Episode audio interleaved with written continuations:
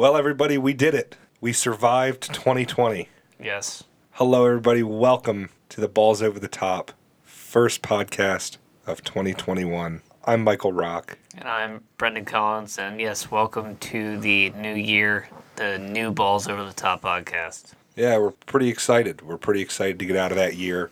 Hopefully, uh, start to get back to some semblance of normal this year, get back on the right track with a lot of things. And we have a lot of sports to talk about, so we're just going to kind of jump right into things. The one sport that just kind of keeps chugging along seems like no matter what time of year, and it's where we get our namesake. We got soccer to start with. We're going to start with some international football here, and we're going to start with the Premier League, where they continued. They have obviously big Boxing Day.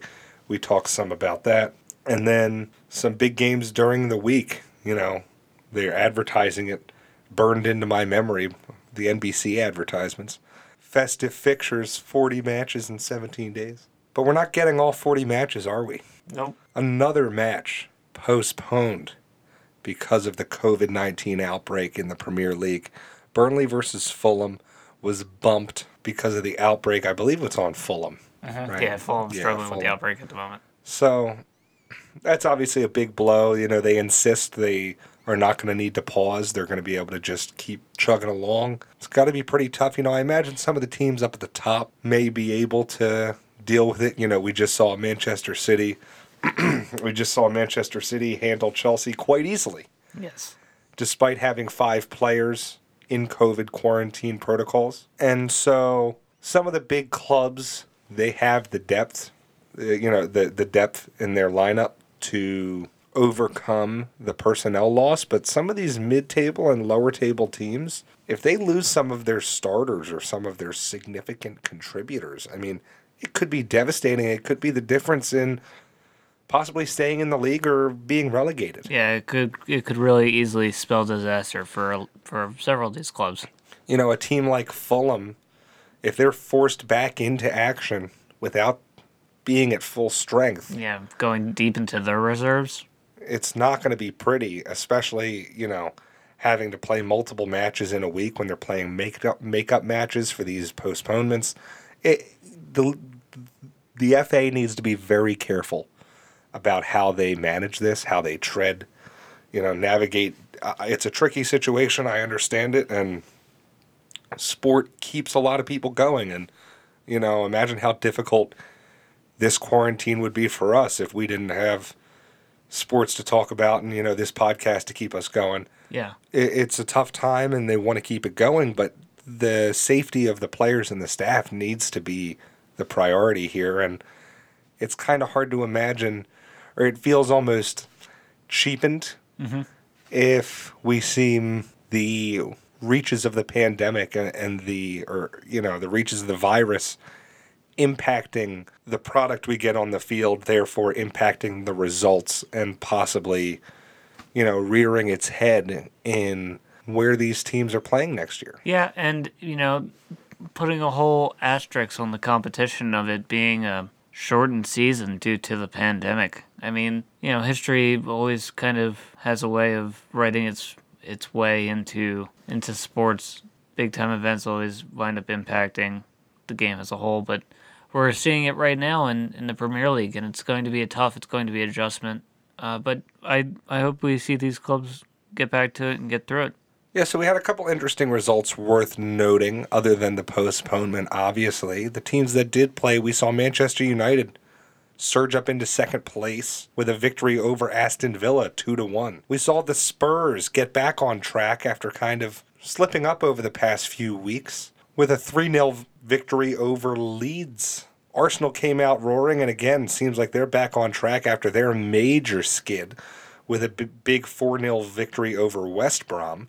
In a closer match, Newcastle and Leicester, it was a it was a little bit of a nail biter, but Leicester comes out two to one ahead, and really Newcastle, I imagine, really is disappointed with themselves. They want to be higher in the table right now, mm-hmm. but it just goes to show how competitive it is this year. I mean, there are a, there are more than a dozen really good teams in the Premier League this season, and any given weekend, you know, it, it would be nothing. You know, I know the Spurs won three to nil over Leeds, but like it would have been nothing to have seen Leeds come out and force a two-two draw or, or get the upset win, or you know, again talking here, Newcastle against Leicester. You know, the talent that Newcastle has and the ability they have to kind of get results. Mm-hmm. It wouldn't have been shocking to see this match end in a one-one draw, or you know, and so even when it's not top table against top table, we see shocking results, and I think we saw that in the Liverpool match. I mean, the Liverpool sitting at the top of the table drops points against Southampton, who were sitting pretty much dead center, ninth. They managed the upset victory over Liverpool. Yeah. Danny Ings stealing the spotlight in the second minute, and just they held on. Yeah, It was enough. it's pretty crazy. It's pretty crazy. Moving over into the Bundesliga, I know this is your favorite league to talk about. It was a pretty interesting weekend. Yeah, absolutely. Um, really, at the top of the table, we see Bayer Leverkusen slipping up as they travel to Eintracht Frankfurt, dropping points 2 1 in, in, a, in a kind of a rough loss. Oh, I would agree strongly that this was a rough loss. Rough loss for me as well. I really thought Leverkusen was going to pull this one out. Ended up being the only leg of a like 13 game parlay that I would have Yeah. that you know that I didn't hit. It was uh it was a tough one to watch for me. Beautiful backheel goal early in the first half. Leverkusen really just looked like they were going to come out and run away with it, but then Frankfurt gets back on the horse Yeah. and uh, comes back strong. And for, well, and Frankfurt's one of those weird teams where they play up to the level of their competition, but they also play down to the level of the competition. Where them being right at the mid-table spot in in ninth place, they're a frustrating team to go up against because they do have the goal-scoring ability, but there's also a lot of times where it just doesn't show up. But we can move on to a team that has not showed up all season and really is showing no signs. Hertha in 14th takes the 3 0 victory against dead last Schalke in that 18th spot. Schalke still winless on the season without points in their last five games. It's been a brutal slog for this Schalke side, and we've been talking about it nonstop. But it's it's the the skid just continually continually getting worse. Yeah, you know, you keep on expecting the bleeding to stop, and it doesn't. You know, they're a historic side. It's a it's a club with great character, and it's embarrassing to see them going out like this. You hope they can get back on track and at some point string together a couple of results and, and you know find themselves even if even if they end up relegated as long as they make it close or you know give some sort of momentum to show it's going to be a one and done in the Bundesliga too and then back up top you know this is just we we don't want to see them go the way of some of the other big German clubs that just kind of drift into obscurity after they stop getting the results mm-hmm. and stop feeding talent through. The shakeup is an important part of the Bundesliga, and when you don't have successful transfers routinely, it really it comes back to bite you. But we can move on. We saw Red Bull Leipzig get the 1 0 result on the road to VfB Stuttgart. Uh, interesting game in this one. Emil Forsberg misses from the spot early in the first half, and it took quite a bit of the second half to get that first goal in this game. Leipzig's offense is still kind of struggling. They haven't been able to put goals away on net, and I think the whole left by Timo Werner on that side is really showing. Well, and you know, it seems like maybe Timo Werner is kind of aching for a simpler time because he's been struggling at Chelsea, and you know, I don't know if it's just the Premier League and how you know locked down the defense is there and the physicality that there is there, or you know, whether it's the way he's being utilized and the fact I know he is playing a little bit more out wide now because whether it be Tammy Abraham or or Olivier Giroud, he's been you know, kind of the smaller guy, less of the target man, so they put him outside to provide a little bit of speed and width. But it seems like Timo Werner is not really clicking right now, despite some early success, and it seems like Leipzig is really st- hasn't found that replacement for that spark plug that he used to just provide for that entire offense. Elsewhere, we saw a couple of interesting matches. Mm-hmm. Well, at least one interesting match, I'd say. Bayern Munich took on Mainz, and mm-hmm. it wasn't even really worth consideration. I mean, it was a thrashing. It wasn't even. I know Mainz was able to put away two goals, which is They, impressive. and, well, but, and they went up first. yeah, but it, it's still the once the machine got rolling, you could tell they were just going to be unstoppable. Yeah, you can't stop the steamroller that Bayern's offense can be. But the match that had more of my attention, and really, I'm sure more of your attention as mm-hmm. well, fifth place Dortmund taking on fourth place Wolfsburg. Obviously, Dortmund had a little bit of a tough time. Skid firing a manager. Yeah, with the absence of their young starlet, Erling Haaland. But now he's back. Yes. They're back from their little holiday break. Mm-hmm.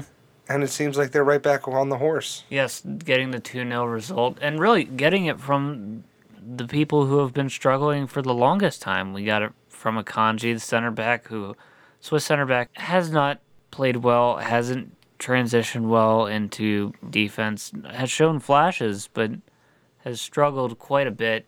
And then also Jadon Sancho, who, you know, after the Man U transfer rumors of the past summer and then not going, and then his value plummeting as he performed terribly this season, looking absolutely lost after playing so well last season. I mean, it's been a very chaotic Dortmund side. Marco Reus isn't what he used to be. I hate Julian Brandt so much. I don't like. I would love to see him get the club money on a transfer. Anything, any profitable transfer on that would be a, a welcome deal in my eyes. But yeah, it's also we've had good flashes. We've had Ralph, who's been performing well in the left back, left mid spot. We have Reyna, who's been playing well as the attack mid, the American in that side. Yeah, I mean, definitely have a lot of stuff to build on, but it, it was good to get this win to kind of stop that bleeding Yeah. and get back on track. It's a tough Wolfsburg side. They have a very good defense, and they've been scoring quite a bit. Weghorst has been on a tear this season. In La Liga, we saw a handful of results that I think were kind of par for the course. Yeah, top of the table staying surprising. strong. Yeah, I, I we honestly saw that among La Liga and the Serie A. But starting with in Spain, Sevilla was actually held to a 1-1 draw against Real Betis. But aside from that, Real Madrid up in second place managed a 2-0 victory over Celta Vigo. And their crosstown rivals Atletico Madrid kept pace to stay atop of the table with a 2-1 victory over Alaves. We did see Real Sociedad drop some more points, which they've just been dropping points like crazy of late, mm-hmm.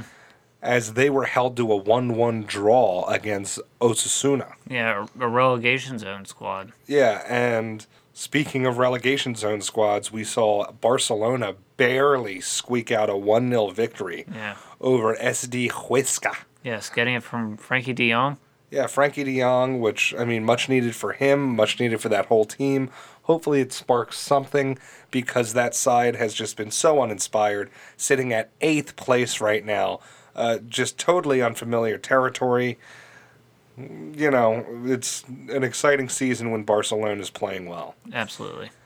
But in the Serie A, we saw the top, you know, the strong teams pretty much stay exactly where you'd expect them to. Inter started off the Sunday with a thrashing of FC Crotone with a 6 to 2 victory. Oof. And they were really just impressive. Honestly, Romelu Lukaku has been playing phenomenally. Uh, Martinez has been playing great. I mean, this whole Inter side is really clicking right now. I'm. It's curious. It'll be curious to see how they play.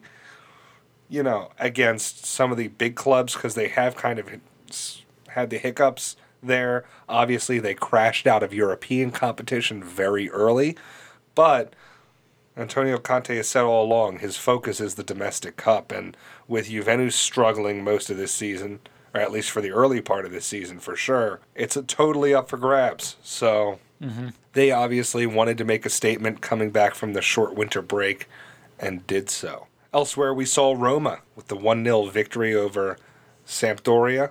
Benevento was beaten 2 0 by the top of the table AC Milan. And then Juventus sitting at sixth right now. I imagine not for long. They're kind of getting into it. Seems like rounding into form right now. Mm-hmm.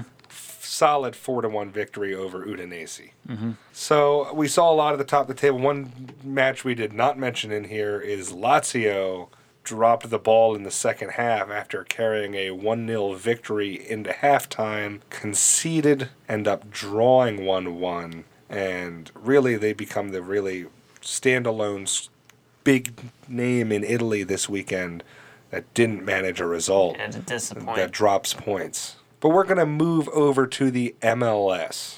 And Yes, so the MLS, not a lot of great news coming out of the MLS. Early in this week, we found out the MLS is going to enact the force majeure clause in the current CBA, the collective bargaining agreement with the MLS Players Association, citing the pandemic hardships. Force majeure, obviously, is a legal term citing unforeseen circumstances like that of the pandemic. The MLS obviously reporting one billion in losses this year. Money's tight. The league's expanding. It's been aggressive. The TV contracts are in the millions of dollars, not in the billions of dollars like we have with the other leagues. MLS is on a little bit of hard times forcing this clause to go in effect though and bring the players back to the table in the off season doesn't seem like the best move. Players already took a pretty big licking to go into the bubble, although the league ate a lot of those costs. It'll be interesting to see where this contract negotiation of the CBA winds up taking this MLS season. yeah, I mean, it's obviously a concerning time for a lot of businesses, a lot of entities. A lot of people have a pretty uncertain future, especially in the entertainment industry, these sporting businesses. So many of these teams relied on the in person, you know, the gate revenues. They're not seeing any of that now. I imagine a lot of their sponsorship revenues are cut because they sell so much signage in the stadium and, you know, X, Y, and Z of, you know, everything was sponsored by everything. Yeah. You know what I mean? And and without that we we see major decreases, I mean, in two of their biggest revenue points. And so the fact that they're expected to still maintain an incredible expenditure like the players' salaries, which I imagine I imagine players' salaries in the MLS probably approaches somewhere near thirty to forty percent of their mm-hmm. of their budget. I'm totally estimating that here. You know, the fact that they're probably missing out on a good 30 to 40% of their budget and expected to then still totally not scale back at all on that operation when other things like their leases with their buildings or their travel expenses or Training facility. all of that stuff is still going to be at the same price it was at. I mean, something's got to give. So mm-hmm. I, I understand the struggle here, but obviously you don't like to see you don't like to see this in a league that you know we constantly are talking about how impressed we are with the growth, mm-hmm. development, with the expansion and the new legs kind of sprouting out of this league every day. It seems like, mm-hmm. and we don't want to see that take a big hit, and we don't want to see that take a step backwards. No, like it, to see it in its top form. Speaking of trying to get to top form, the Brazilian international known as Lincoln is looking to join FC Cincinnati on a loan with option to buy from the Brazilian club Flamengos. 20 year old, impressed on Brazilian's youth levels, but hasn't made first team minutes with the Flamengos side, and he's looking to resurrect his career in the MLS. Yeah, I mean, it's definitely, you know, a big shift in the reputation, it seems like, that this league has had. I mean, we have seen it occasionally, you know, those kind of stars that fizzle out that try and get it going again in the MLS, you know Like Giovinco? or or Freddie Adu even, you mm-hmm. know. But it's going to be exciting, you know, and, and they we do see it sometimes. Carlos Vela even was mm-hmm. kind of middling, middle of the pack, you know, good never great type player, and, and I think there's a lot of those. I mean, obviously there's the legends that went to the MLS, the Pirlos, the David Villas, mm-hmm. the Beckham, Drogba. Drogba, you know, but there's also that big group of guy that was kind of the journeyman that then goes to the MLS and has a solid, you know, the Wright Phillips. Mm-hmm. You know, there there's just guys who were maybe going to flounder around either mid to low table teams or backups places or lower leagues even and mm-hmm. made a home for themselves in this up and coming league. I mean, it, there's now the shift. It seems like almost to young guys. I mean, 20 years old. You he's still young enough. You couldn't even. He would still be labeled a prospect Yeah. in a lot of In a lot of systems. absolutely. And so I, I totally love the idea. I mean, again, if he's not good enough for the minutes, he won't get the minutes. Right. This is a league now that you got to be good enough to play. But if he's good enough to play and can tap into something where, you know, if he's good enough to play and then shines, mm-hmm. he could get that career right back on track and, you know, suddenly find himself moving back over to Europe, over to Austria, over to England, over to Spain, mm-hmm. you know. Germany, wherever, Exactly. wherever you can find a home. So I love the idea of it, and I think it would be great. But uh, you know, we're not going to see this kind of talent coming over if the league is not paying players or, or you know, trying to switch terms of things. So obviously, the CBA will be the primary focus as things are moving forward. But there is some positive to this. I mean, I imagine we'll probably see a lot of movement the next few weeks with the European transfer window now opening. The MLS is now becoming a more and more feasible option Yeah. for European clubs to find talent, usually on the cheap, Yeah. Normally good value you know, at a pickups. bargain. Mm-hmm. And we might see a handful of players move to try and replenish some of that lost cash. We're seeing a lot of these values go up, and I think an example of this is uh, Anthony Fontana. Yeah. I mean, Anthony Fontana was, uh, I think, tenth in this this year's MLS uh, rankings of most improved. He went up to twenty two million in transfer value, up Two point two. Two point two. I'm sorry, what did I say? Twenty two. Yeah. Ooh, my bad. No, he's worth two point two. Impressive nonetheless, especially considering he was in the five hundred thousands when the season began. Yeah. I mean, it's like playing a game of FIFA. You know I Absolutely. mean? Getting to watch these values just go up right in front of our eyes. We also saw Mark McKenzie go up. He became he was 25th in value overall in the league. So, you know, it, it's just good to see these values increase. Mm-hmm. Good to see the league as a whole being given more respect. Yeah. You know, putting some respect on the name. Absolutely, And- it's becoming an actual actual brand. Yeah, so hopefully they can keep that momentum going despite these financial hiccups. It would be a shame to see such a good product start to diminish uh, because of the pandemic. Uh, you know, Yeah, because of the outside hardship. and I understand that the league operates on much thinner margins, but it, you know, hopefully, even if it comes to figuring something out with with ESPN, you know, given they just had that new partnership with ESPN, or who knows, there could be some form of avenue here for them to to find some form of middle ground. Absolutely. There's definitely something in it for them for sure. But we are going to move over to some of the other leagues that are currently playing or maybe about to start. We're going to start with the National Basketball Association. The NBA is in full swing now. It's only like a week in, but maybe a week and a half, but boy, it, it feels like it's midseason already. Yeah. The Sixers, hopefully they carry this through midseason, have started out as one of the hottest teams in the league. I mean, that's what I want to get to right away. Yeah. You know, We should jump right on it. that we we've been following them the closest, obviously, and Doc Rivers has these boys playing now. That being said, regular season basketball, we're gonna obviously have to wait and see. We need these guys to stay healthy mm-hmm. through this season, and we need them to bring it in the playoffs. But we've already seen more creativity, it seems, mm-hmm. more defensive awareness, even though not necessarily by a lot. They've been really good defensively. I Yeah, mean, that's right never now been their are- problem. They are the best defensive team in the league right now. Right now, right now their defense is it's one of the best it's ever been. But it's it's not that this has been a chronic problem for the team where they haven't played defense well. Yeah, and but I think the big notice or the the big notice that I've changed, the big change that I've noticed has been the turnovers. It uh-huh. seems like Brett Brown's team, a signature of Brett Brown's team, whether it was the process or the f- supposedly the finished product, or even if we're basing it off of the best team we ever, you know, had, which which was that team that lost to Kawhi. Mm-hmm. The quadruple doink.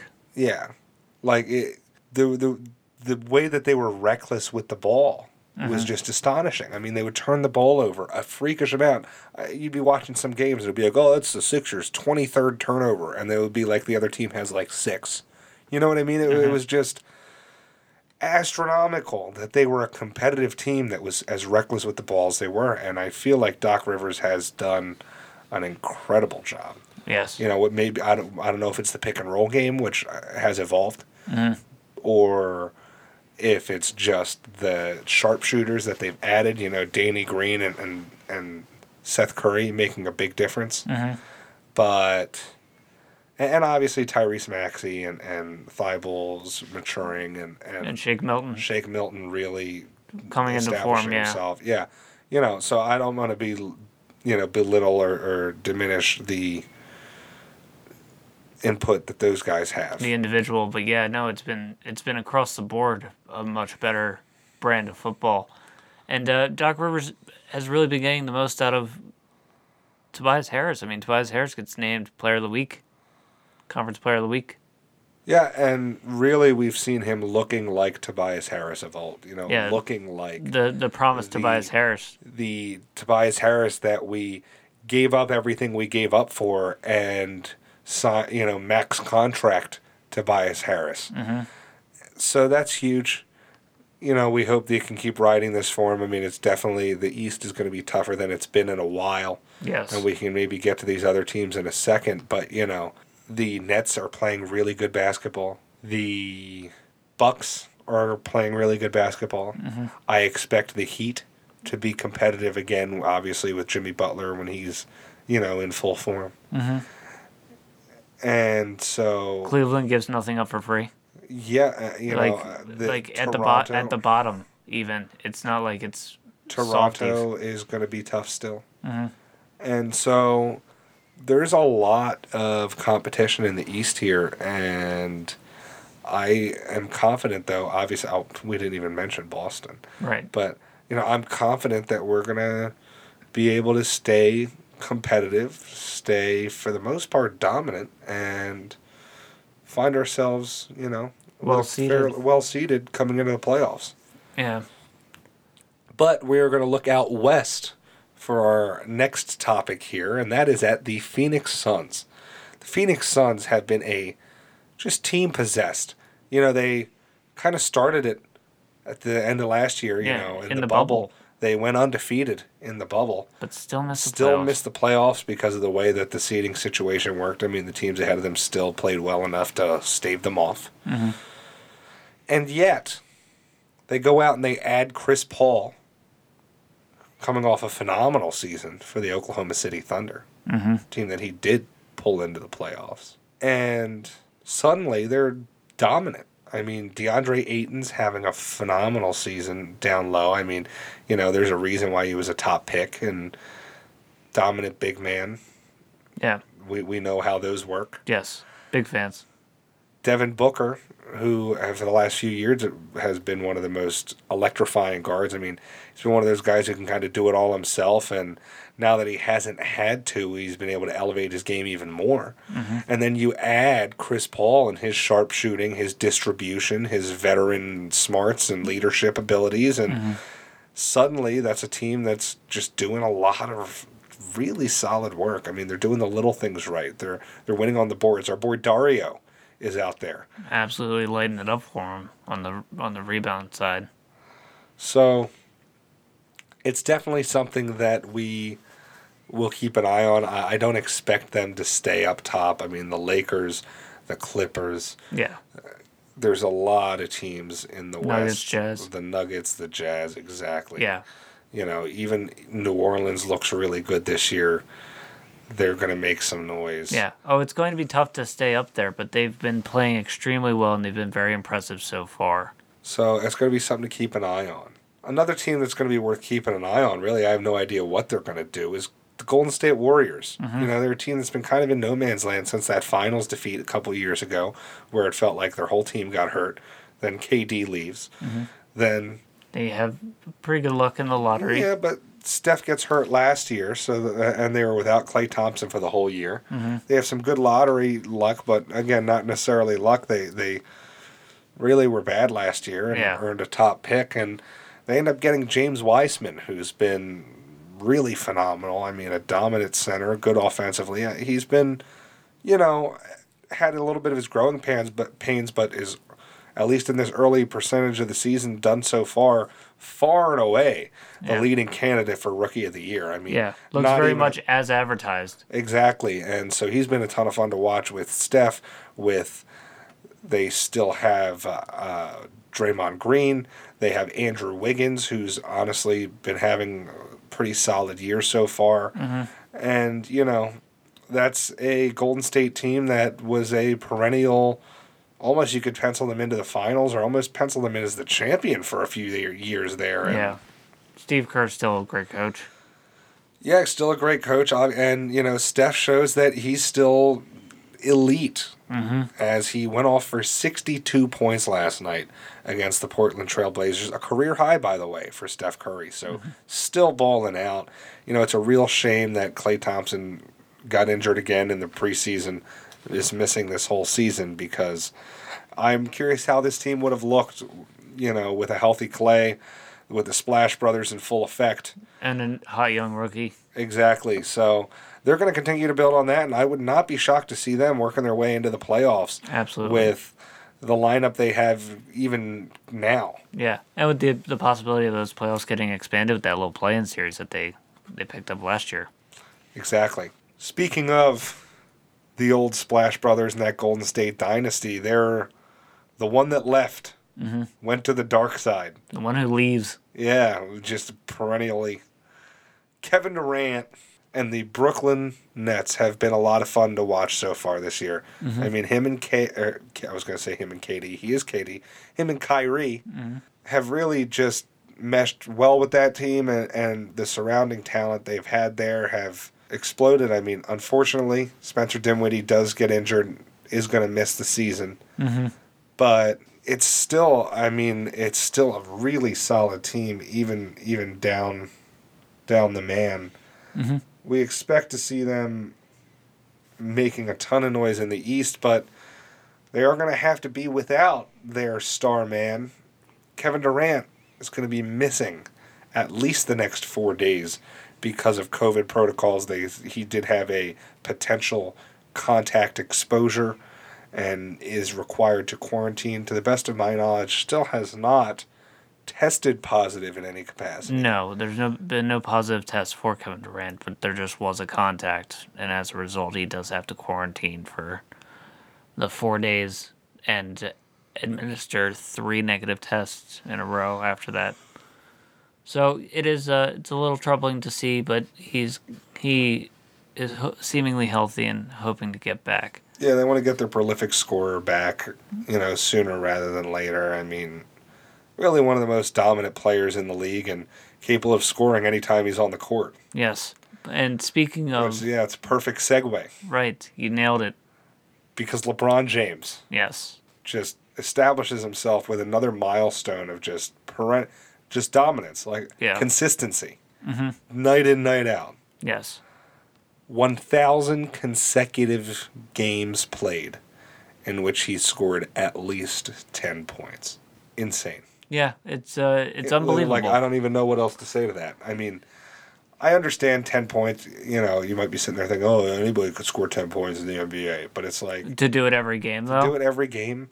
We watched Joel Embiid lay an egg. The amount of times you look even on the scoreboard and somebody puts up a six burger or a seven burger or an eight burger. You know yeah, what I mean? like, it like, happens. like it, and that's not, by the way, yeah. There's no shame in that. And it's no not even that. that's not even meaning that the team like loses. It, it might just be somebody else is super hot that night and they're just getting fed the whole time. You just you're you're not putting your yeah, production or even in. like a game where you come in for like five minutes and then, you know, roll your ankle and then leave the game. Yeah, Like, uh, I did, like, no, like he's played long enough in every game, cause, or a game where it's a total blowout. You know, We've seen games where what was it the other night when when the Mavericks were up by like 50 points at halftime on the on the Clippers. Mm-hmm. They weren't playing any other starters after like the 10 minute mark of the third quarter. But somebody could have easily had 8 points. Yeah. You know like it's just unbelievable. The consistency and it spans I mean that's that's like a decade of games. It's unreal. It's a, it's extremely impressive. But what I think was most impressive in this past week of NBA action was John Wall coming back and putting up an impressive stat line. I mean, 22 points, 9 assists, 6 rebounds from the point guard spot. He's really, I mean, he's an absolute insane athlete in that point guard position, plays the position so well, so physically and after a two year return puts on a really great display. Yeah, I mean that's that's the thing that's huge here is the fact that he's coming back from a blown Achilles tendon, which most people never come back from. At least never come back to the same caliber that they did. I mean, you can even look. That's what really kind of it slowed Kobe down. Even mm-hmm. it, it slowed down. You know, look at Boogie Cousins has still hasn't really fully come back from it No. there are concerns even that Klay might not come back from. You know, so it's really just a rough injury, and the fact that he has come back and has come back with the consistency and strength that he has is is really impressive. Yeah. And it's been great. But let's move on. We've got NHL action coming back so soon. It's 11 days away at this point, 9 days away at this point. I know. And we've got plenty of news to talk about leading off this NHL segment. Zdeno Chara leaves Boston after 14 seasons, going to be joining the Capitals on a one year deal. This is crazy. This captain of the Boston side has been, he's led them to Stanley Cups. He's been an absolute stalwart. He's haunted nightmares of many, um, many a children in the Metro Division. Yeah, I mean, uh, a giant in the game, both literally and figuratively. I, I mean, what six foot seven, 6 foot eight, but just a, a major force for Boston. I, I, you know, I always think of him as having that crazy, you know, him and Shea Weber with the two fastest slap shots in the league. You know, he has the custom made stick that's bigger than regulation because he's so tall. I mean, there's just so many fun facts about this guy, and he's a champion.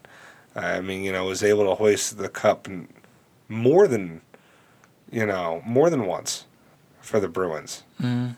I think it's crazy that a giant like this leaves. I mean, I understand he wasn't a lifelong Bruin. He he came from the Islanders, but you still don't usually see a person who establishes such a crazy career somewhere leave. But you know, I don't know. Maybe that's just the the nature of Boston these days. As we see Tom Brady, you know, the year after Tom Brady left, you know, maybe he's setting a precedent. Mm-hmm. Yeah, it might be just signs of uh, a restructuring or rebuilding of the team. Speaking of, you know, changing of captaincy and, and captaincy problems, Jonathan Toews is out with an undisclosed illness, is going to miss the season. Really, there's no timetable for his return. Yeah, they're not disclosing what it is, but they're saying it's left leaving him drained and lethargic. You know, it's pretty crazy. Uh, no idea what's going to happen there. I mean, he's going to be missing the whole season. It looks like, and and you know, it, it's uh, quite a shot. One of the best players in the league, thirty-two years old, so up there and you know, kind of getting up there in age. Don't know how many years he has left at this kind of quality of play, and. Uh, you never want to see a guy going out uh, not on his own terms. So we obviously wish him the best and hope he gets well soon, and hopefully he can return to the ice sooner rather than later, and you know resume his potentially Hall of Fame career. Yes. We are going to see a return of the AHL with 28 teams coming back. There were a handful that opted out. The Charlotte Checkers, Milwaukee Admirals, and Springfield Thunderbirds all opted out, but claim they'll return next year. Mhm. And we're going to get 28 teams, you know, which is huge. I mean, it's huge for the development of these guys. It's huge for the keeping guys pretty much fresh and able to step in at a moment's notice in case of injuries Yeah. or, or what have you. I Keeping mean, bodies ready. it's just words can't describe the significance of the AHL being able to continue. And hopefully they're able to again, you know, we're able to figure out this virus quickly and get fans back there because we know that's how those AHL teams make their money. Absolutely, get the uh, get the fans back in the arenas. Hopefully, hopefully as soon as possible. Speaking of getting back into the arena as soon as possible, Nolan Patrick, the second overall pick of the Flyers a couple years ago, is eyeing a roster spot for opening night on January thirteenth. Flyers forward has been out the past two seasons with a migraine issue that has left him with uh, a little bit of vision issues on the ice. It is believed to not be hockey related. He has a family history of issue with migraines, so it, it's its own individual thing. But we're hoping to see him get back and hoping that he proves to be a very good third line center for the Flyers side. Yeah, I mean, we obviously want to see him meet the expectations that were had of him being drafted second overall, and these injuries kind of derailed that a little bit. I mean, he's kind of had a bit of an injury history ever since he came into the league, even aside from this. And we want to see him get back, stay healthy. Obviously, his health is the number one priority, number one concern. We hope he's able to overcome this. But also, from a fan perspective, we want to see him perform and you know meet the expectations. You know, there were other guys drafted that year that are doing a lot more for their teams, and you want to see him step up. So it's an exciting story. You know, good to have him back. Obviously, again, health is the number one concern, but we want to see what he can do as he's hitting, you know, what should be his prime years. Elsewhere, we see Vancouver getting approval from their province to host home games. We knew this was a bit of a concern. You know, the lockdown's pretty strict up there. There was some uncertainty whether or not they'd be playing any home games or if they would just have to be playing all of their games either at a third party stadium or at one of the other teams who are in the league. But they end up getting the approval, are going to be able to host games. Mm-hmm. Obviously, a big step for them. Yeah. Uh, having a home arena is, I mean, it's pretty pivotal. Well, yeah, exactly. I mean, most of the players live, you know, near the arena. There's obviously some comfort in it being your own training facility, you know, your own weight room, Locker your room. own locker room, being able to drive your own car to your own stadium Yeah. and then go back to your own house, and you know, I, I mean, there's, it's huge. So, the you know, I imagine there are things off the books that about morale and you know locker room energy that have to do with being at home that you know you can't really quantify but it's significant. And so we want these players to be able to they're doing a great service for everybody by continuing to play during this pandemic. We want to see them uh, obviously it's their job and they're getting paid but you know we want it to be as easy as possible. A lot of us we have our job but you know to wake up and work from home if you have to be traveling and going to go to a third party stadium the whole time like the way that toronto had to play in buffalo for baseball. Mm-hmm. it's just like come on. Yeah, it's rough. It's rough for those sides. speaking of things that are rough for both sides lindsey vonn and pk subban just broke up I know. what a shame one of the cutest winter sport couples Probably all time. Yeah. And apparently it seems very amicable, though. They both released statements about how much they care for each other, and this was a difficult decision, and uh, calling off their engagement is, you know, a decision that they respect but appreciate, and blah, blah, you know. But, Yeah. So it's I guess it's significant. You know, PK Subban, though, at one point, you know, it wasn't he, uh, he won best best defender? Was it, is that the Norris? Yes. Yeah. And then gets that massive contract, and then it seems like it's been shipped around since then, and, Mhm. you know, a couple times. Got the big extension with Montreal, then gets traded to Nashville, then gets traded to Jersey. Pretty crazy. Yeah. He's been he's he's had to travel a bit for his uh, for his job. It's one of those guys I would have always loved to see in orange and black. Yeah, it would have been fun. He's a fun he's a fun character. But we are going to move over to, you know, speaking about relationships, we got a couple other things that are a little bit a little bit outside of the fray of our normal realm of conversation. We kind of refer to it as the oddball section here. Yeah. But uh, one of them is, you know, I hate that we talk about these kids as much as we do on here. We should Yeah. almost make a rule that we just don't talk about the Paul brothers on here because it just kind of Yeah. makes me, kind of sours my mood. But I digress. Anthony Pettis, the retired UFC fighter, has talked about wanting to fight Jake Paul after his Mayweather fight. It's going to be interesting. I want to see these Paul kids get their faces punched in, but every time they win, it means that somebody who supposedly will be better at punching their faces in gets to attempt to punch their face in. So, you know, kind of want to see the buck stop with a, really humiliating thing that puts an end to all this chatter. Yeah, but they just stop doing it because Yeah. it'll end their TikTok or YouTube. whatever or, it is that the, the Yeah. children watch them do. Yeah. Yeah, but I'm over. You know, uh, as long as they're doing it, we're gonna bring it up, which I guess is their goal. Yep. But in real boxing, young phenom Ryan Garcia, who I I'm not gonna lie to you, I didn't really know about. I have no idea what of this is. Research, so yeah. I'll- I have let no idea. me You're handling this one. Let me crack this egg on you.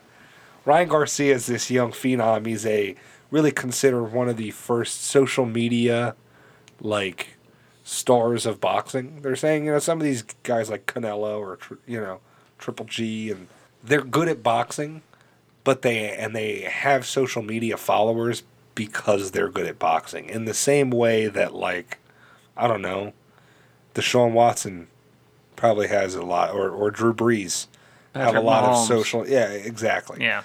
But like Ryan Garcia used social media kind of like a, a I don't want to compare them to the Paul brothers because I'm trying to set him as the standard of social media. No, but he like, it's it's he he- has his own identity on social media, and then is also very good at boxing. but like now is being lined up to potentially be one of the great. I mean, Oscar De La Hoya was saying that this kid is going to be better than Canelo Alvarez. Like, like not Wow. even, like not even. He's going to blow him out of the water. Like, not- not mincing the kid, words. The kid's 22 and 22 years old, Mm-hmm. 21 and 0 with 18 knockouts. Woo! Yeah.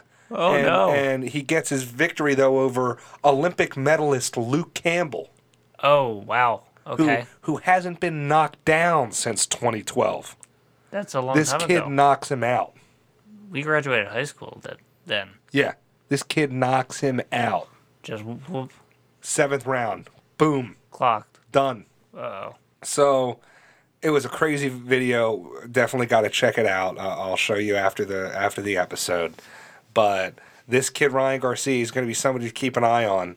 You know, they they're saying he might be the one that kind of saves the sport because Somebody he's needs to. connecting. Well, he's connecting with young people in a way and developing fans in a way that you know almost nobody since Tyson has really been able to do. And uh, you know, obviously, he's huge in a lot of the Hispanic community, and you know, the kid's electrifying. I mean, he, he's really, he's really, uh, it's really exciting. you just said obviously, and then I had to, look, and I was like, oh yeah, because his name is Garcia. Well, it's obviously. I, I, I shouldn't be saying obviously anymore. You call me out on it, but No, I just it just it clicked. It was the funny in my Latino market though is also for still for what it for what it means to boxing. Yeah, no, I totally get what you were. the Latino market is still is now the biggest market for boxing. It really Mm-hmm. yeah, is. no, I know, And, I, I know, you what you, I know what you meant. It, I I know what you were talking about. I was just like when I was I had to put it together myself, and I was like, yes, this all makes sense. What doesn't make sense is how these college football playoffs are are shaking out. I mean, obviously, we didn't see Notre Dame really coming up to bat against Alabama's side, but They never do. I mean, Nick Saban has Brian Kelly's number, yeah, right? And, the fact it's that nice he, that you said number instead of the other thing that begins with N. Well, yeah. I mean, it, it's just one of those things where he's just got a He's. I don't know how he still has a job, honestly, because he's shown time and time again. You know, Notre Dame is supposed to be this elite, prestigious football program that's supposed to be one doing their own thing and independent of the of the of the conferences.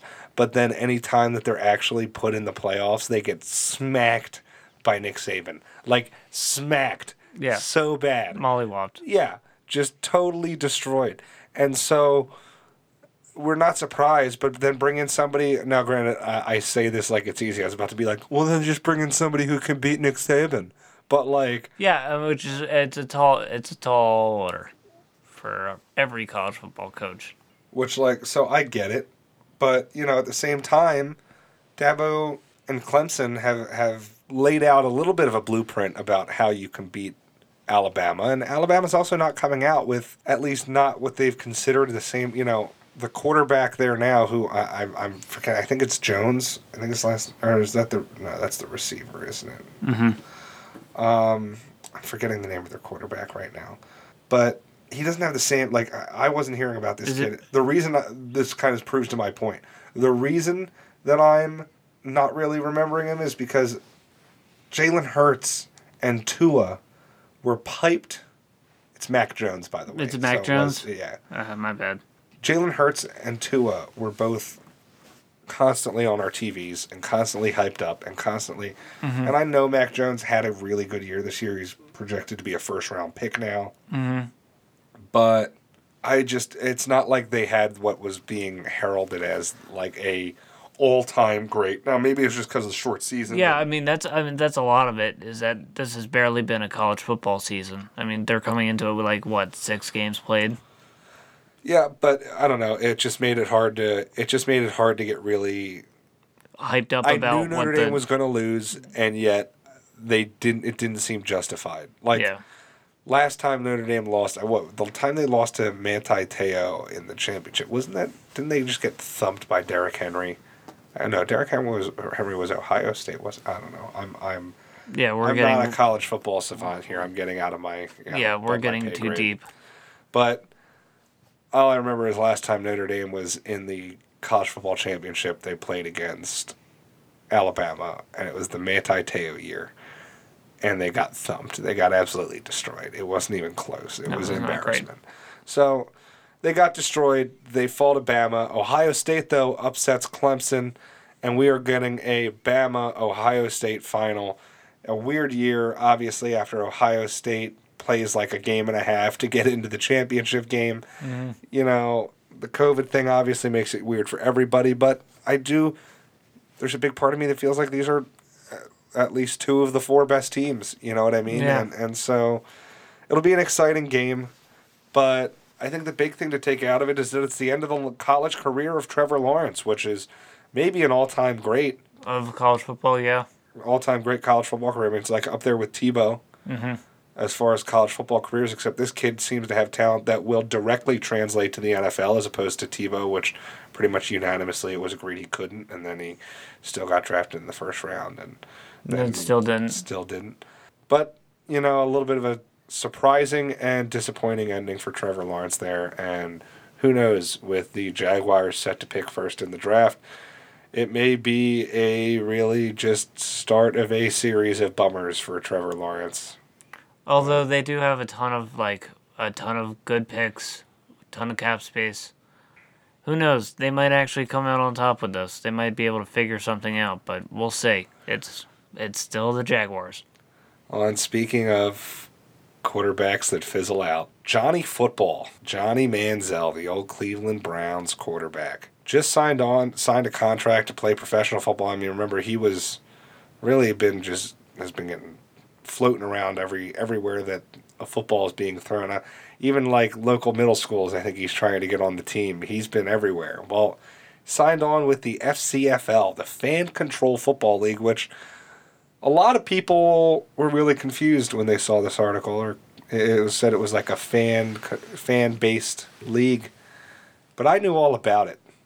I remember telling you about this at some point. It I I do remember. jostle your memory I know. a I bit. I know exactly what this is. But I had like a verbal job offer from these guys at one point. I, they were talking to me about helping get this league set up. It's a pretty cool concept. It's worth the check out. But it's almost like, you know, Twitch plays Pokemon meets real life football. meets real life football. It's a pretty weird concept. And, you know, their CEO or like a president or whatever, commissioner, is a pretty cool guy. Really interesting, really innovative and you know it'll be interesting to see if Johnny Football has anything left in the tank. I mean, uh, it made sense for the league to try and bring in anybody who will play there, and this Johnny Football suits the you know fits the bill. But I'm more curious to see obviously where this league rolls out, and you know see if I missed the boat on something that would have been something really cool because uh, they were always seemed interesting. Ob- Obviously, I say missed the boat. You know, there were some there were some hurdles that needed to be cleared that just didn't end up getting cleared. But you know, it was a uh, it was a cool spot, and I'm I'm curious to see where this league maps out. Absolutely, it'll be very interesting to see. But we're gonna move over into a league that is. Oh, I thought I, I was mixed up. I thought it was NFL. I had a segue going. You could still probably have a I could still segue. segue. I mean, this is still a league. It's way older, and even. It is an older league. Yeah. And it is more established. Yep. Major League Baseball is having a little bit of a weird off season. We mentioned, may have hinted towards it last week, but Cy Young finalist Yu Darvish ends up being traded to the San Diego Padres, really solidifying their off season as just crazy. The greatest. Yeah, they got to be really trying to pose a threat to the Dodgers in that division. And they probably will be. Speaking of the Dodgers, the Philadelphia Phillies just did a trade with them. Phillies got pitcher Jose Alvarado. The Dodgers got Garrett Cleavinger, and the Rays get Dillon Paulson plus everybody's favorite, player to be named later. Otherwise, though, it's been a relatively quiet offseason. A lot of teams, you know, we saw the Darvish move. We've seen a couple of big front office moves and other We saw the Blake Snell move. but we haven't seen a lot of the big dominoes go yet. A lot of the big free agents still haven't signed, including JT Realmuto. Uh, you know, I think it's a. We've seen this several years. There's been a little bit of a stalemate between the teams and the players on wanting to dip in and open their wallets and spend big money on these free agent contracts, especially the way that things were trending. And now with the COVID and the again reduced income as we were just talking about, I mean it is hitting every league. Even though this is an older, more established league than like the MLS, like we mentioned earlier, I mean the financial implications of the virus are being felt all over the sports world. So it's not shocking that these free agents are still kind of just lingering. We do see a little bit of a sad news as Phil Hughes officially announces his retirement two years after his last pitch. The 2000 or, or the 2010 All Star had a 12 year career, won a World Series with the Yankees, also played with the Twins and Padres. Yep. It's- Shoulder injury takes out another pitcher. Yep, it's always a shame to see these guys not going out on their own terms. And shockingly, it feels like baseball's among the highest where I feel like we see a lot of players just injuries taking them down. especially pitchers, Yeah, pitchers and but even you know guys like you know. Ryan Howard was never the same Yeah. after that injury. And it happens to a lot of guys where it just seems like they fall off and, and careers kind of die out way quicker. But new careers begin, and we're seeing that for the Chicago Cubs. They are getting a new play-by-play announcer replacing Len Kasper. It's John Boog Sciambi. Yeah, it's a big change there, obviously. I mean, play by play announcer is the guy you let into your home or car or whatever every night. So, big, big change for them, and hopefully that's a good fit. Yeah. Speaking of things that may or may not be a good fit, there's a move I'd like to see the Phillies make this offseason. Yeah. Obviously, we're seeing the Phillies let go of ex Cubs pitcher and ex World Series winner Jake Arrieta, whose time in Philadelphia was a little bit up and down. Mm-hmm. We have an open spot in the pitching rotation, and with nobody in the farm really looking like they're at a point where they can step up and fill that gap. There's a lot of rumblings that the Phillies would be looking toward several cheaper options, some maybe older veteran guys who may be able to step into the rotation. And the name that caught my eye immediately is a name that rings a bell with a lot of Philadelphians. Yeah. Cole Hamels Yes. might be available. Now he is coming off of a year where he was only able to play one game due to a shoulder injury. But he's been a guy who otherwise has been shockingly durable. I mean, he is up there. I think he's 37, if I'm not mistaken. But could be available for the cheap. I mean, last year he played on a one year, $18 million contract. Obviously, only starting one game last year and being injured the whole year, and in that one game having a, like an 8.7 ERA. I feel like there would be possibility to get him for way cheaper than that 18 million number and you know if we could replace him for 3 to 4 million maybe even 5 million dollars i would be pretty thrilled to see the old lefty come back for a farewell tour Yeah, that could be interesting to see. Cole Hamels is an excellent, excellent pitcher and also a great guy. Wonderful pet, wonderful uh, pet charities he's run, saving animals. Good dude. But we are going to move over to the National Football League. And we just wrapped up a wild week 17 and therefore a wild 2020 regular season. Yep. We have a bunch of different things we can talk about, but we're going to start with a couple things that are actually off the field. The Las Vegas Raiders running back Josh Jacobs was just arrested for a DUI a mere hours after winning their last game of the season. Now, they were eliminated. They are not in the playoffs this year. But this is huge. I mean, there could be some disciplinary action. This is a guy who is considered by many to be a top five running back in the league, the centerpiece of that offense, you could argue. And it's just a sign of immaturity, and I don't know, could be something that sets the career off the rails a little bit. You know, these are the types of things where maybe I'm just looking at this from a fantasy perspective because he's on my team.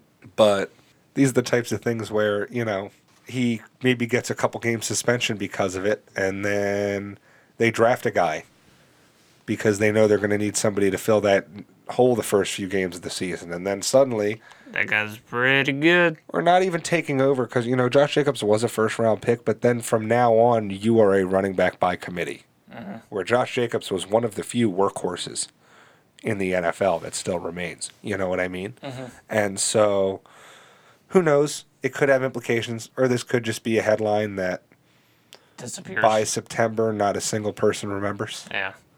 You know, he almost has the benefit of it being the very first week of the off season because I can't imagine they're going to come out and suspend him now. And then it would almost be really weird for them to come out and suspend him in August mm-hmm. for this thing happening the first week of January. Yeah.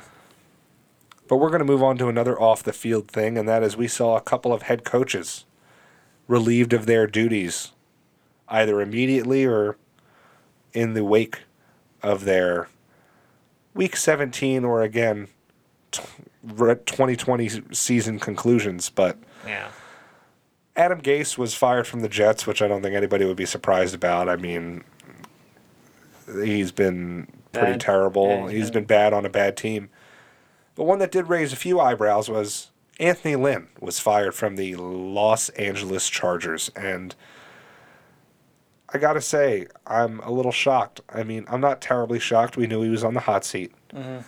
We knew that this team had some expectations, but, you know, it almost seemed he was doomed from the start.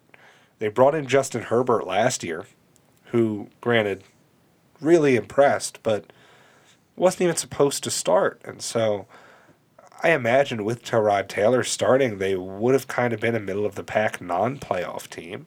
Granted, they lost a lot more games, but they were able to learn a lot about Justin Herbert and plant a lot of seeds that I imagine they'll be able to reap the benefits of in the coming years. They still have a pretty uh, solid offensive unit.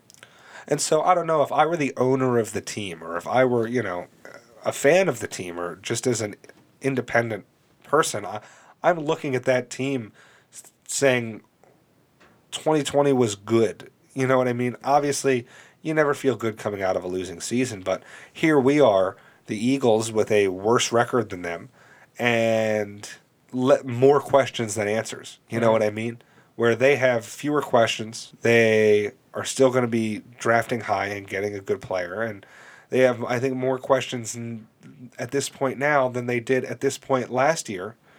And they're a little bit ahead of schedule because what if Tyrod Taylor played for you? You went 5 and 11, 6 and 10, 7 and 9. Any of those things, you don't make the playoffs. Boo hoo. You fire Anthony Lynn, you release Tyrod Taylor. Okay, we're going to hand the keys to Justin Herbert. You're kind of in no man's land.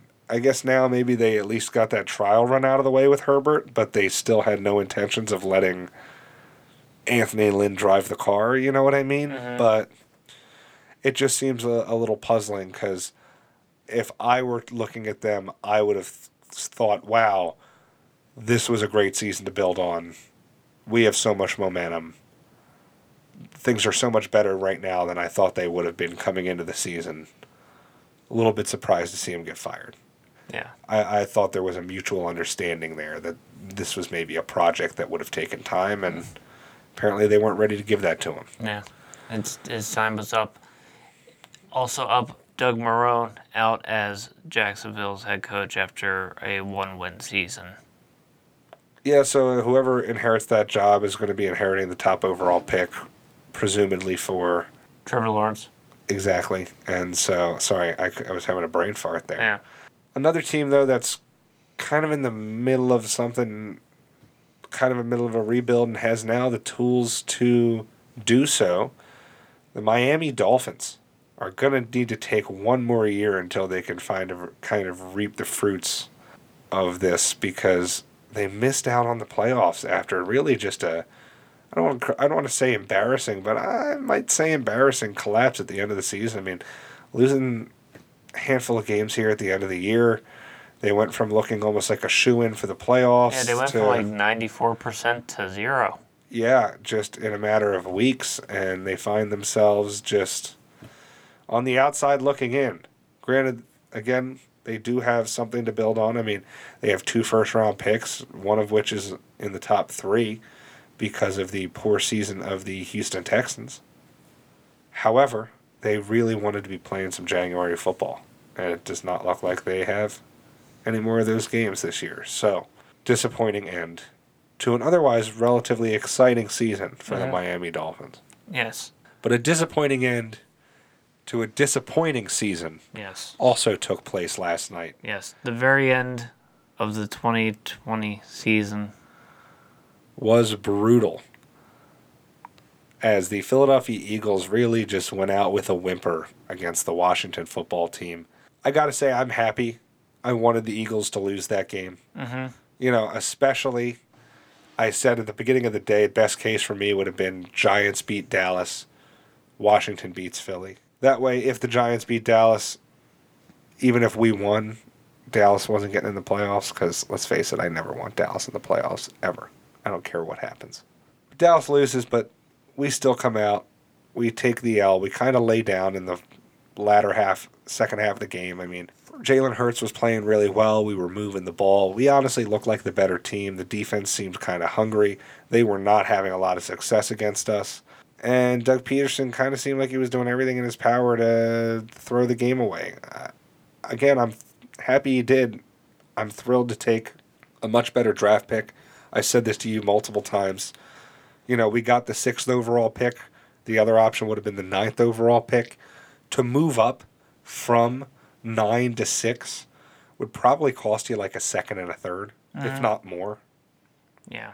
So it's immense value that we gained from losing that game, and I didn't think we owed anything to anybody. You know, if if Jalen Hurts tore his ACL that game and was then set to miss most of the 2021 season, we'd be kicking ourselves. And w- uh, well, we'd be ridiculed for being so stupid for leaving him in in a meaningless exactly. game. We we didn't have a lot of our key players Yeah. we didn't have, you know, and obviously I commend the guys that were in there. Zach Ertz, you know, may have been his last game as an Eagle. Jason Uh, Kelce, Jason Kelce may have been his last game as an Eagle. Brandon Graham on a great Brandon season. Graham had capping off a great season where he gave his all. You know, th- there's a lot to hang your hat on, but I didn't get the point of risking injury to your franchise and harming yourself in the process. You're risking injury for literally no reward. So, you know, a lot of people want to poo poo the Eagles and poo poo Doug Pederson, and I get it. You know, you don't want to ever be playing to lose. And I don't think we were, though. I think that's why he put in Nate Sudfeld. I mean, I don't think Nate Sudfeld was intentionally throwing ducks. No. I don't think there was anybody out there giving anything less than 100% on the field. Yeah. But But I think uh, you might as well see what you got in Nate Sudfeld again. You might as well check his development in an NFL game, right? I mean, how many live speed practices are there? None. exactly. And, and you want to try and, you know, keep your players safe moving into the offseason. And also get let them get the seasoning. Like it, it, you have, there's nothing to lose from doing that. You might as well check what you can get. We don't owe, we didn't owe New York anything. Like I'm sorry that their players didn't win other games that meant that they could have won the playoffs. Why did we have to win this one? Elsewhere, we did see one other front office move that we forgot to mention before. John Elway stepped away from the president of football operations job in Denver, citing things like his age and, oh, he didn't want to be that busy. But he also came out and bluntly said it was also due to the lack of success. And other than, you know, their Super Bowl victory and his time with Peyton Manning, uh, an inability to find a starting quarterback. It'll be interesting to see if Denver is able to address that this offseason or if they continue to kind of stay in this no man's land. I mean, Drew Lock has shown glimpses, but this isn't a league that gives guys two, three, four years to blossom into the player they need to become. It's a, you know, result oriented league. Yeah, it's gotten Uh, so quarterback centric too. There's an abundance of capable quarterbacks right now. Obviously, not good quarterbacks. There's only a handful of those, but there's an abundance of guys who could be playing every Sunday. You know, even a guy like Gardner Minshew. You know what I mean? Especially the fact that Gardner Minshew's been stuck on a Jaguars team. That's Yeah, constantly. exactly, uh, and so, or, or you know, you're going to have Carson Wentz likely available. Andy Dalton showed he still could be playing on Sundays. You know what I mean? Alex Smith now shows he could maybe be playing Sundays. Yeah. Dwayne Haskins is now available. You have Jameis Winston still chomping at the bit for a job in New Orleans. Yeah. You have, you know what I mean? Marcus Mariota played well in his in his showing. Exactly. There, there's you know Joe Flacco even looked pretty solid when he came in in for the Jets. Obviously, I don't think Joe Flacco at this point is looking for a Sunday job, you know, an every Sunday job. But you know what I mean. Mm-hmm. He's guys like Philip Rivers may be available, even though he's pondering retirement. You know, there, there's like I said, an abundance Yeah. of quarterback talent right now in the NFL. Yeah, and the last thing, you know, we're talking about all these good quarterbacks that are going to be available. We're not really sure what's going to be happening here in Philadelphia. You know, we could have a whole two hour podcast where we try and figure out what we're going to do at quarterback or even just with this roster right now and or even beyond the roster with the coaches and per- front office and everything. I mean, all the way down. But right now, Howie Roseman came out, at least for today, saying he is not taking Wentz trades at the moment now, or, or not, you know, talking any Wentz trades at the moment. Now, I imagine every player is available, and especially a player who's been causing as many headaches as Carson Wentz has in recent months, especially if he got a good offer, mm-hmm. he would have that conversation. But I think right now he's trying to set the, send the message that it's not set in stone. You know, obviously, the more disruption that is seen, the further Wentz's value is driven down. So maybe he's just saying this to try and make it look like there's not as much chaos as there is. But, you know, maybe there is a possibility that the front office is considering not moving him because of the financial commitment and saying we can fix this. I mean, that's what Doug Pederson has come out and said publicly all along. Mm-hmm. And there's maybe they're actually going to stand, you know, stand by their guns there and and commit to that. We we shall see. It's really tough. I mean, this has been a brutal season for Wentz. It's been his least productive. He's been among the worst of the starting quarterbacks this season. His benching is no doubt justifiable, but by the same token, you want to be a starting quarterback. It was your job. You basically just got handed the keys, and then all of a sudden, everything started going bad for you. Well, it'll be very interesting to see where this this quarterback drama, unavoidable in Philadelphia since since the Super Bowl. We'll have to see where it takes us. Yeah, I'm excited to see what this offseason turns into. You know, having the sixth overall pick in the draft is exciting. We are not a team that is used to picking early. I hope it stays that way. Mm-hmm.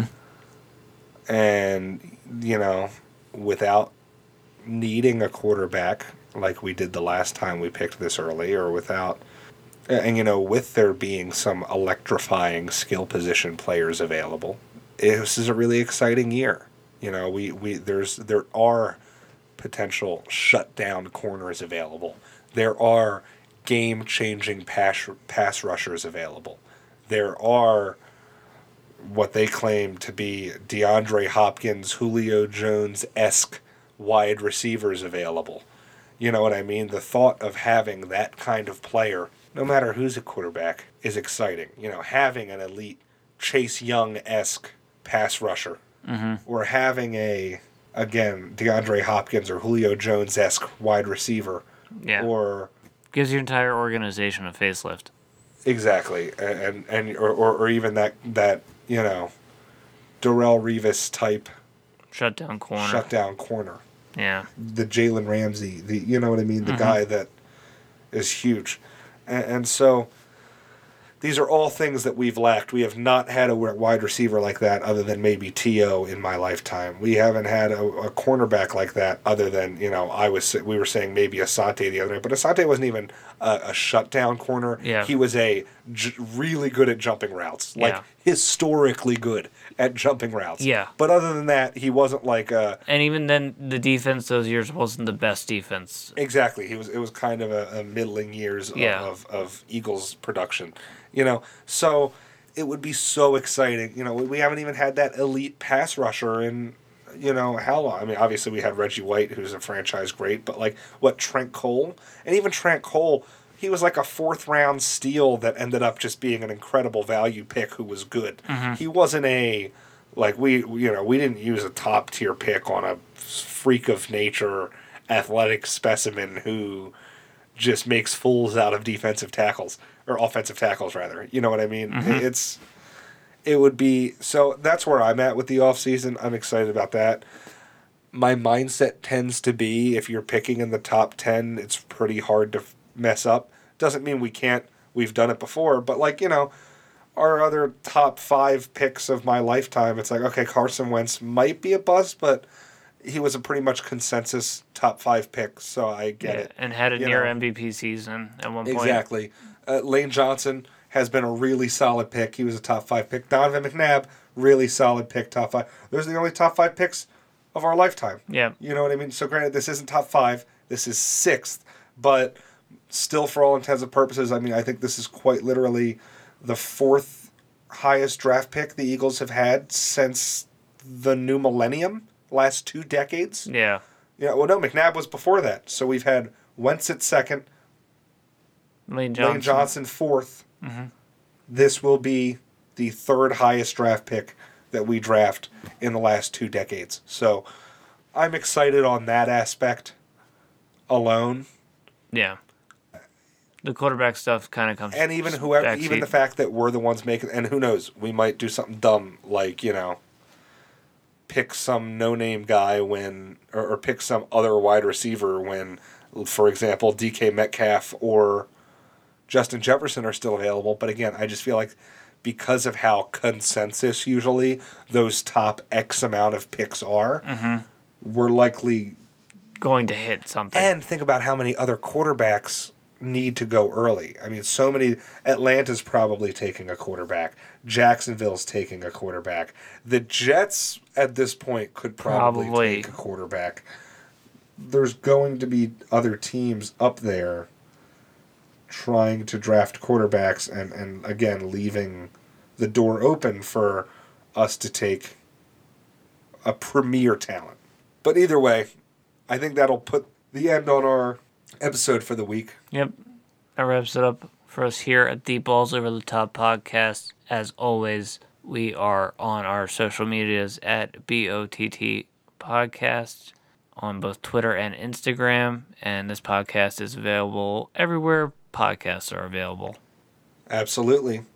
We will be back with you guys on probably Friday this week, previewing the upcoming wild card weekend NFL games. And we'll probably we're pretty excited about that because we're going to get to really dive into those games a little bit more beyond Yeah. just you know spread over unders and that kind of things. We're we're really going to get into the meat Oh, yeah. the meat of those games. You know, given the limited docket of football that we have from this point forward, we really have the option, uh, the opportunity to dissect those games, to really dive into them, and and get into it beyond just the glance. Yes. So keep an eye out for that. We're excited to get back with you for that, and we hope you guys had a wonderful New Year and are kicking this one off on the right note. Yeah. We'll talk to you later, every, everyone. Have a good one. See ya. See ya.